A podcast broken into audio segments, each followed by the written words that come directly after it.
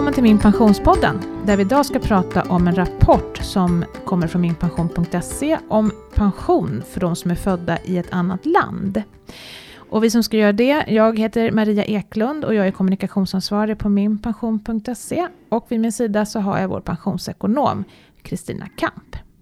Först och främst Kristina, i rapporten pratar vi väldigt mycket om någonting som heter kompensationsgrad. Vad är det? Kan du förklara det? Ja, det är egentligen ett ord som är mycket krångligare än vad det egentligen handlar om. Eh, man kan säga, man jämför vad har jag för lön när jag slutar jobba och vad får jag för pension? Och mellanskillnaden där blir en kompensationsgrad. Har jag en kompensationsgrad på, på 50 procent, då får jag ungefär halva lönen i pension. Okej. Okay. Så det är alltså förhållandet mellan min sista lön och min första pensionsutbetalning ja. kan man säga. Och det är ju det som man mest funderar kring. Alltså hur, vad blir skillnaden på att jobba och, och på att gå i pension? Mm. Okej, rapporten den visar då att utrikesfödda riskerar att få en lägre pension än, sina, än de svenska kollegorna. Trots att man har samma lön före pension. Varför valde vi att titta just på den här gruppen utrikesfödda? Hur kom vi liksom fram till att, att det stack ut så här? Ja, egentligen började vi redan förra året med att titta på alla användare som vi har. Vi har ju nästan tre miljoner användare nu och det är klart att det ger ju ett slags statistiskt underlag. Eh, och då har vi tittat framförallt på de som är födda på 50-talet för vi ville veta vad kan man räkna med att få i pension egentligen? Det är någonting som väldigt många människor undrar. Ja, men vad, vad är, liksom, vad är en rimlig pension? Mm. Eh, så då tittade vi specifikt på de som är födda på 50-talet. För de, de har ju liksom tjänat in det mesta som man kan tjäna och de har inte så himla många år kvar till pensionen heller. Så att man kan säga att deras prognoser är väl rätt rimliga. Det är mm. ungefär så mycket pension de kan få. Mm. Eh, och I år så gick vi vidare och tittade. Ja, okej, okay, förra året tittade vi på vilken inkomst man hade och om man hade tjänstepension eller inte, vilka avtal och om man var kvinna eller man. Och vi såg att de flesta kunde nog räkna med att få ungefär 60 procent av sin lön i kompensationsgrad. Alltså hade man en lön på 30 000 kanske man får någonstans runt 18 000 i pension. Då, då. Tänkte vi det här är spännande siffror. Vi borde nog gå vidare och se är det skillnad om man till exempel bor i olika delar av landet eller om man är gift eller inte eller om mm. man har olika utbildning. Var det någon skillnad där då? Nej, alltså de flesta, man landar någonstans runt 60 procent på, på nästan hur man än skär kakan. Men däremot så såg vi att de som var födda i ett annat land, och, eller man kan säga på inte har jobbat så många år i Sverige då, mm. där, där får man en lägre kompensationsgrad. De får alltså lite mindre i pension, även om de tjänar lika mycket som de som är födda i Sverige. Så det som stack ut liksom? Mm. Som, ja, spännande. Vad menar vi med utrikesfödda? Var kommer man ifrån? Är det bara från Syrien eller Afghanistan? Nej. Eller? Och det här gör ju också naturligtvis att det, man kanske måste göra fler undersökningar på samma tema läng längre fram. Men, men, men vi bad Statistiska centralbyrån om, om, hjälp, för att vi har ju inte, vi vet ju inte om våra användare var de är födda någonstans. Men, men Statistiska centralbyrån har såna här bakgrundsfaktorer som det heter i sin statistik. Mm. Så de kunde då säga vilka som var födda i ett annat land än Sverige helt enkelt. Mm. Men, men det kan ju verkligen vara vilket land som helst. Och vi vet inte heller när man har kommit till Sverige eller någonting sånt. Utan den gemensamma faktorn här är att man är född i ett annat land. Mm. Och eh, 4,5 procent från Norden läser jag här. Det är ganska många som är alltså i den här rapporten som som kommer faktiskt från Norden. Ja, och det är ju nästa. Man kan, ja. man kan göra sig en bild av den som kommer från ett annat land, en flykting eller något sånt där. Men mm. jag menar, väldigt många utrikesfödda som är födda på 50-talet i alla fall, för det är det vi har jämfört med. De som är bokförd, folkbokförda i Sverige och är födda på 50-talet, från vilka länder kommer de? Mm. Eh, och enligt Statistiska centralbyrån igen då så kommer ungefär 10-11 procent kommer ungefär från Europa.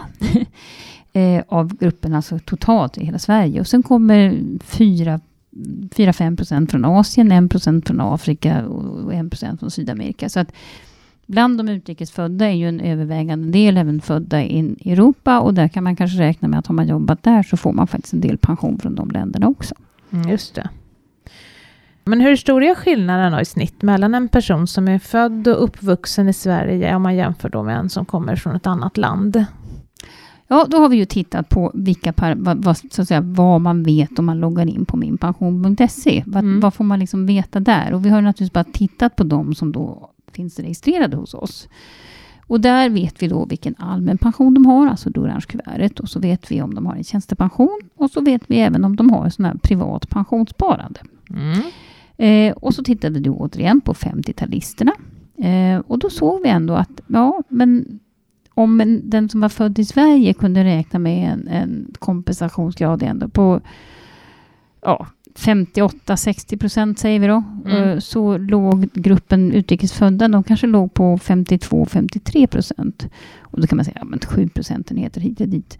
Fast om man då tittar på vad betyder det i pension? I pengar. I pengar? Mm. Ja, då betyder det egentligen att fast man har samma lön när man slutar jobba så kanske de här utrikesfödda får räkna med att de har 2000 kronor mindre i månaden i pension. Mm.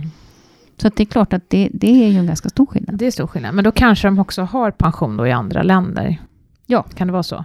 Ja. Det kan ju vara så. Ja. Och det vet ju inte vi. Så egentligen vad, vad man landar i och varför vi har valt att titta på den här gruppen. Vi tycker väl att det är ju bra att nå ut till de som framförallt riskerar att kanske få en annorlunda pension än, än sina kompisar på jobbet. För det är klart, man pratar jättemycket om, om på jobbet på fiket, kanske speciellt om man blir lite äldre, så har man det här snacket om pensioner och så Mm. hör man, ja men den fick det och den fick det och då kanske man tror att, "Nej, men då får väl jag lika mycket. Mm. Eh, Men det är ju inte riktigt så. Utan Nej. alla pensioner är väldigt individuella. Det beror inte så mycket på sista lönen utan det beror på de där lönerna livet innan dess. Ja. Och är det. därför är det ju väldigt viktigt att man går in och gör sin egen pensionsprognos. Mm. Och vi har också sett när vi har tittat på den här gruppen utrikesfödda att, att det är färre som är, är, alltså loggar in och gör en pensionsprognos. Man säger bland svenska befolkningen i stort så är ungefär 17 procent födda i ett annat land. Men bland min pensionsanvändare så är det bara 9 procent som då är födda i ett annat land. Mm. Så vi vill naturligtvis att fler ska logga in. Mhm. Ja, verkligen. Det vill vi ju. Fler måste ha koll på sin pension. Men varför ser det ut så här? Om vi säger så här, jag, om jag är född och uppvuxen i Sverige och sen så börjar jag inte jobba förrän jag är 40 år. Och så jämför jag mig med en person då som är- född i ett annat land och kommer till Sverige och börjar jobba här vid 40 år. Varför blir det då så att, att den här personen som kommer från ett annat land, att dens pension är lägre än min? För då börjar det vid 40 år båda två. Då borde det varit samma.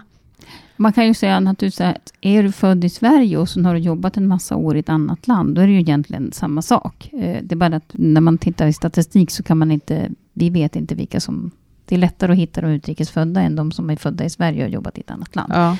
Eh, annars kan man säga att det är två saker som skiljer. Eh, man kan anta att den som kommer från ett annat land och pratar ett annat språk och så, är uppvuxen någon helt annanstans än i Sverige och så kommer man till Sverige och så ska man in på den svenska arbetsmarknaden. Det tar nog lite längre tid att etablera sig då. Mm. Alltså man får liksom börja om med rätt mycket. Och därför så tyder det väl på att det förmodligen är fler som alltså kommer in och jobbar ordentligt vid 40 års ålder som utrikesfödda. Alltså när man verkligen arbetsmarknaden, det svenska arbetslivet tar fart. Mm. Än om man är född och uppvuxen i Sverige. Det är nog inte så många som liksom etablerar sig fullt ut på den svenska arbetsmarknaden som har hunnit bli 40 år innan de gör det. Så att redan där är det nog en skillnad. Mm. Men sen är det också en, en sak som, som gör att det blir ganska tydliga skillnader. Det finns ju ett grundskydd i den svenska pensionen som heter garantipension. Mm. Den får du om du inte har tjänat in så mycket egen pension. Men för att få full garantipension, alltså maxbeloppen som du kan vara berättigad till, då ska du ha bott 40 år i Sverige som vuxen. Ja. Och då blir det ju skillnad om du inte har gjort det, om Ja, du kommer från ett annat land. Eller om du har född i Sverige, uppvuxen i Sverige, men sen att du har bott i ett annat land i många år. Ja. Det blir samma sak där om du kommer tillbaka. Då kommer du inte få så mycket garantipension Nej. du heller, även Nej. om du är berättigad till det. Så om man kommer hit vid 40 då så har man bara tjänat in 24 år egentligen när man är 65. Mm, Ja. mm. Och eftersom man räknar med då att så att säga, ett normalt arbetsliv kanske är runt 40 år, så det Mm. är klart att då blir det skillnad om du bara fått in 25 år. ja, absolut. Men generellt sådär, vad påverkar pensionen? Eh, att man kommer hit sent i livet och har jobbat i ett annat land, det, det påverkar pensionen. Är det något mer sånt där som man ska tänka på? Och det där är ju nästan det viktigaste. Mm. Man kan säga att, att eh, många år är bra. Mm. Och då, det, alltså, det bygger på att du ska arbeta och framförallt att du ska betala skatt då. Mm. För att det är när du betalar skatt som du får sån här orange kuvert och alltså allmän pension. Så svartjobb ska man ju inte ägna sig åt då, då om man vill ha pension.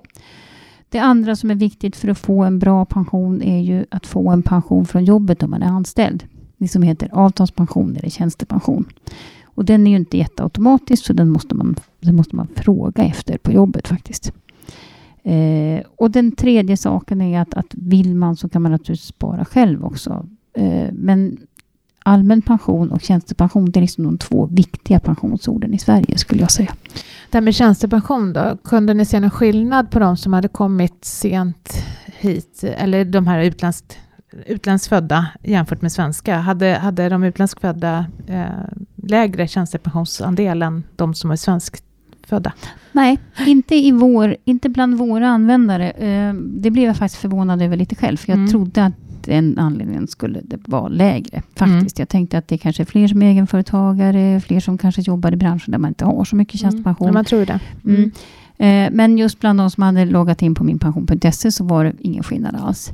När det gällde privata sparandet, alltså man sparar själv inom privat pensionsförsäkring, så såg vi att eh, det, har ju, det gäller generellt för hela gruppen. Det är inte speciellt stort. Alltså, det är inte, pensionen står verkligen inte och faller med om man har privatsparande eller inte. Det är verkligen en väldigt liten del av pensionen. Mm. Eh, och bland utrikesfödda så fanns den knappt alls. De som sparade var kvinnorna. Det är spännande. Mm. Verkligen spännande. Ja. Det kan man undra varför det är Men så. det är likadant med svenska kvinnor. Alltså det är, kvinnorna sparar ja. i högre grad. Och Vilken det är kanske är så att man... Kvinnor har ju oftast lägre lön än män och då ja. kanske man känner större oro för pensionen och så lägger man undan några hundralappar och tänker att det blir i alla fall ett tillskott. Kanske maken som faktiskt lägger undan till Kan vara så också. också. Mm. Ja, I rapporten tittar vi då på 50-talister, men jag undrar, ser det likadant ut även för yngre generationer? Kan man, nu har ni ju verkligen fokuserat på 50-talister, men kan man se någonting? Att det, mm. att det liksom, vi tittade ja, på andra, andra, men där kan man ju säga att eh, det är två osäkerhetsfaktorer dels, alltså ju yngre det är, desto längre arbetsliv har du framför dig, så att det är väldigt svårt att säga någonting. Eh, sen är det också så att där har vi ju inte så himla många användare, så det, man kan liksom Nej, inte slå fast saker på samma sätt. Nej. Men tendensen var likadan. Den var likadan. Mm. Mm. Ja, men vad rekommenderar du att jag ska göra om jag kommer från ett annat land och jag känner mig orolig för min pension? Först och främst, gå in på minpension.se. Har du ett personnummer och ett mobilt bank-id så det är bara att logga in. Eh, och har du fått ett orange kuvert så har du en kod i det kuvertet också som du kan logga in med. Och då ser du faktiskt vad du har tjänat in till din pension i Sverige. Och det är ju liksom en bra början och då får mm. du också veta vad är den så att säga, pengasäcken värd om du, om du skulle få den utbetalad per månad i pension. Eh, det är liksom en bra start. Eh, och, och, våga göra det, även om du är orolig för att den, den summan kanske inte är så hög. Så, så det är lika bra att liksom ta tjuvrevisionen och ju tidigare man gör det, desto bättre är det faktiskt. För då, då vet man. Och sen kan det ju faktiskt vara så, då får du väl fundera på, ja men vad gjorde jag innan jag kom till Sverige? Och har haft ett jobb i ett annat land så kan du faktiskt få pension från det landet också. Mm. Eh, det är ju knepigare att ta reda på det. Men, men eh, alltså ett sätt är ju faktiskt att prata med de arbetsgivarna man har haft, om de finns kvar. Utomlands då? Utomlands, mm. mm. var det nu kan vara någonstans. Mm. Frankrike, Italien, Finland, mm. whatever. Um, eller också prata med de lokala myndigheterna som finns där, alltså motsvarigheten till Svenska pensionsmyndigheten. Kan man få någon hjälp i Sverige? Ja, det mm. kan man också få. Alltså Svenska pensionsmyndigheten är ju ganska duktiga på, de har ett uppdrag att när du går i pension så ska de hjälpa dig att hitta din pension och hjälpa till med utbetalningen av pension från andra länder i Europa. Alltså inom EU och några länder till. Okay. Så de mm. har ju bra kunskap på det här. Eh, de kan inte så säga, säga hur mycket du kommer att få när du liksom är runt 40. Men de har ju bra kunskap ändå, så man kan ju ringa dem och fråga vad tycker du att jag ska ringa någonstans? Har du några bra tips? Liksom, har du några bra telefonnummer? Mm använd den kunskapen och de är dessutom väldigt språkkunniga. Mm. Eh, sen kan man också, om man funderar kring, kring pensionen så där i allmänhet, så finns det ganska många servicekontor runt om i Sverige där man kan gå in och prata och, och höra sig för. Och beställer man tid så kan man även få tolkservice på de här servicekontoren om man tycker att det är bättre att prata ett annat språk än svenska. Vilka är det som eh, erbjuder den här servicekontoren? Eh, det är sam ett samarbete mellan Försäkringskassan och Pensionsmyndigheten och Skatteverket. Okay. Eh, det finns en lista både på alla de här myndigheternas hemsida på var närmaste servicekontor ligger någonstans. Eh, och de finns ju på ganska många orter runt om i Sverige. Men kom ihåg att man, man, vill man ha tolkservice så måste man, måste man, ha, man måste beställa det. Mm. Ja, på tid. Om jag då upptäcker att jag har får låg pension, vad har du för tips då? Vad gör jag? Ja, egentligen är det samma tips som vi ger till alla. Eh, alltså ett enkelt tips faktiskt, om man orkar och kan. Eh, att jobba ett år till längre än vad man tänkt sig, eller ett eller ett par år till, eh, det ger ju jättebra utveckling på pensionen.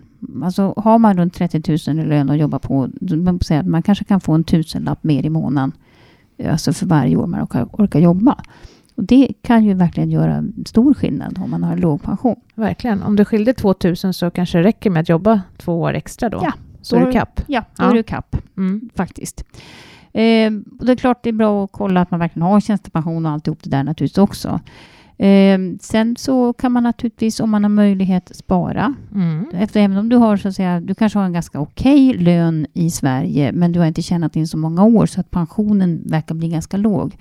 Eh, då kanske det är värt att spara lite nu om man kan för att få det bättre när man blir lite äldre. Eh, och annars är det väl så att man får försöka, om man ser det här i god tid, så har man ju möjligheten då att försöka krympa sina utgifter i möjlighet, möjliga mån.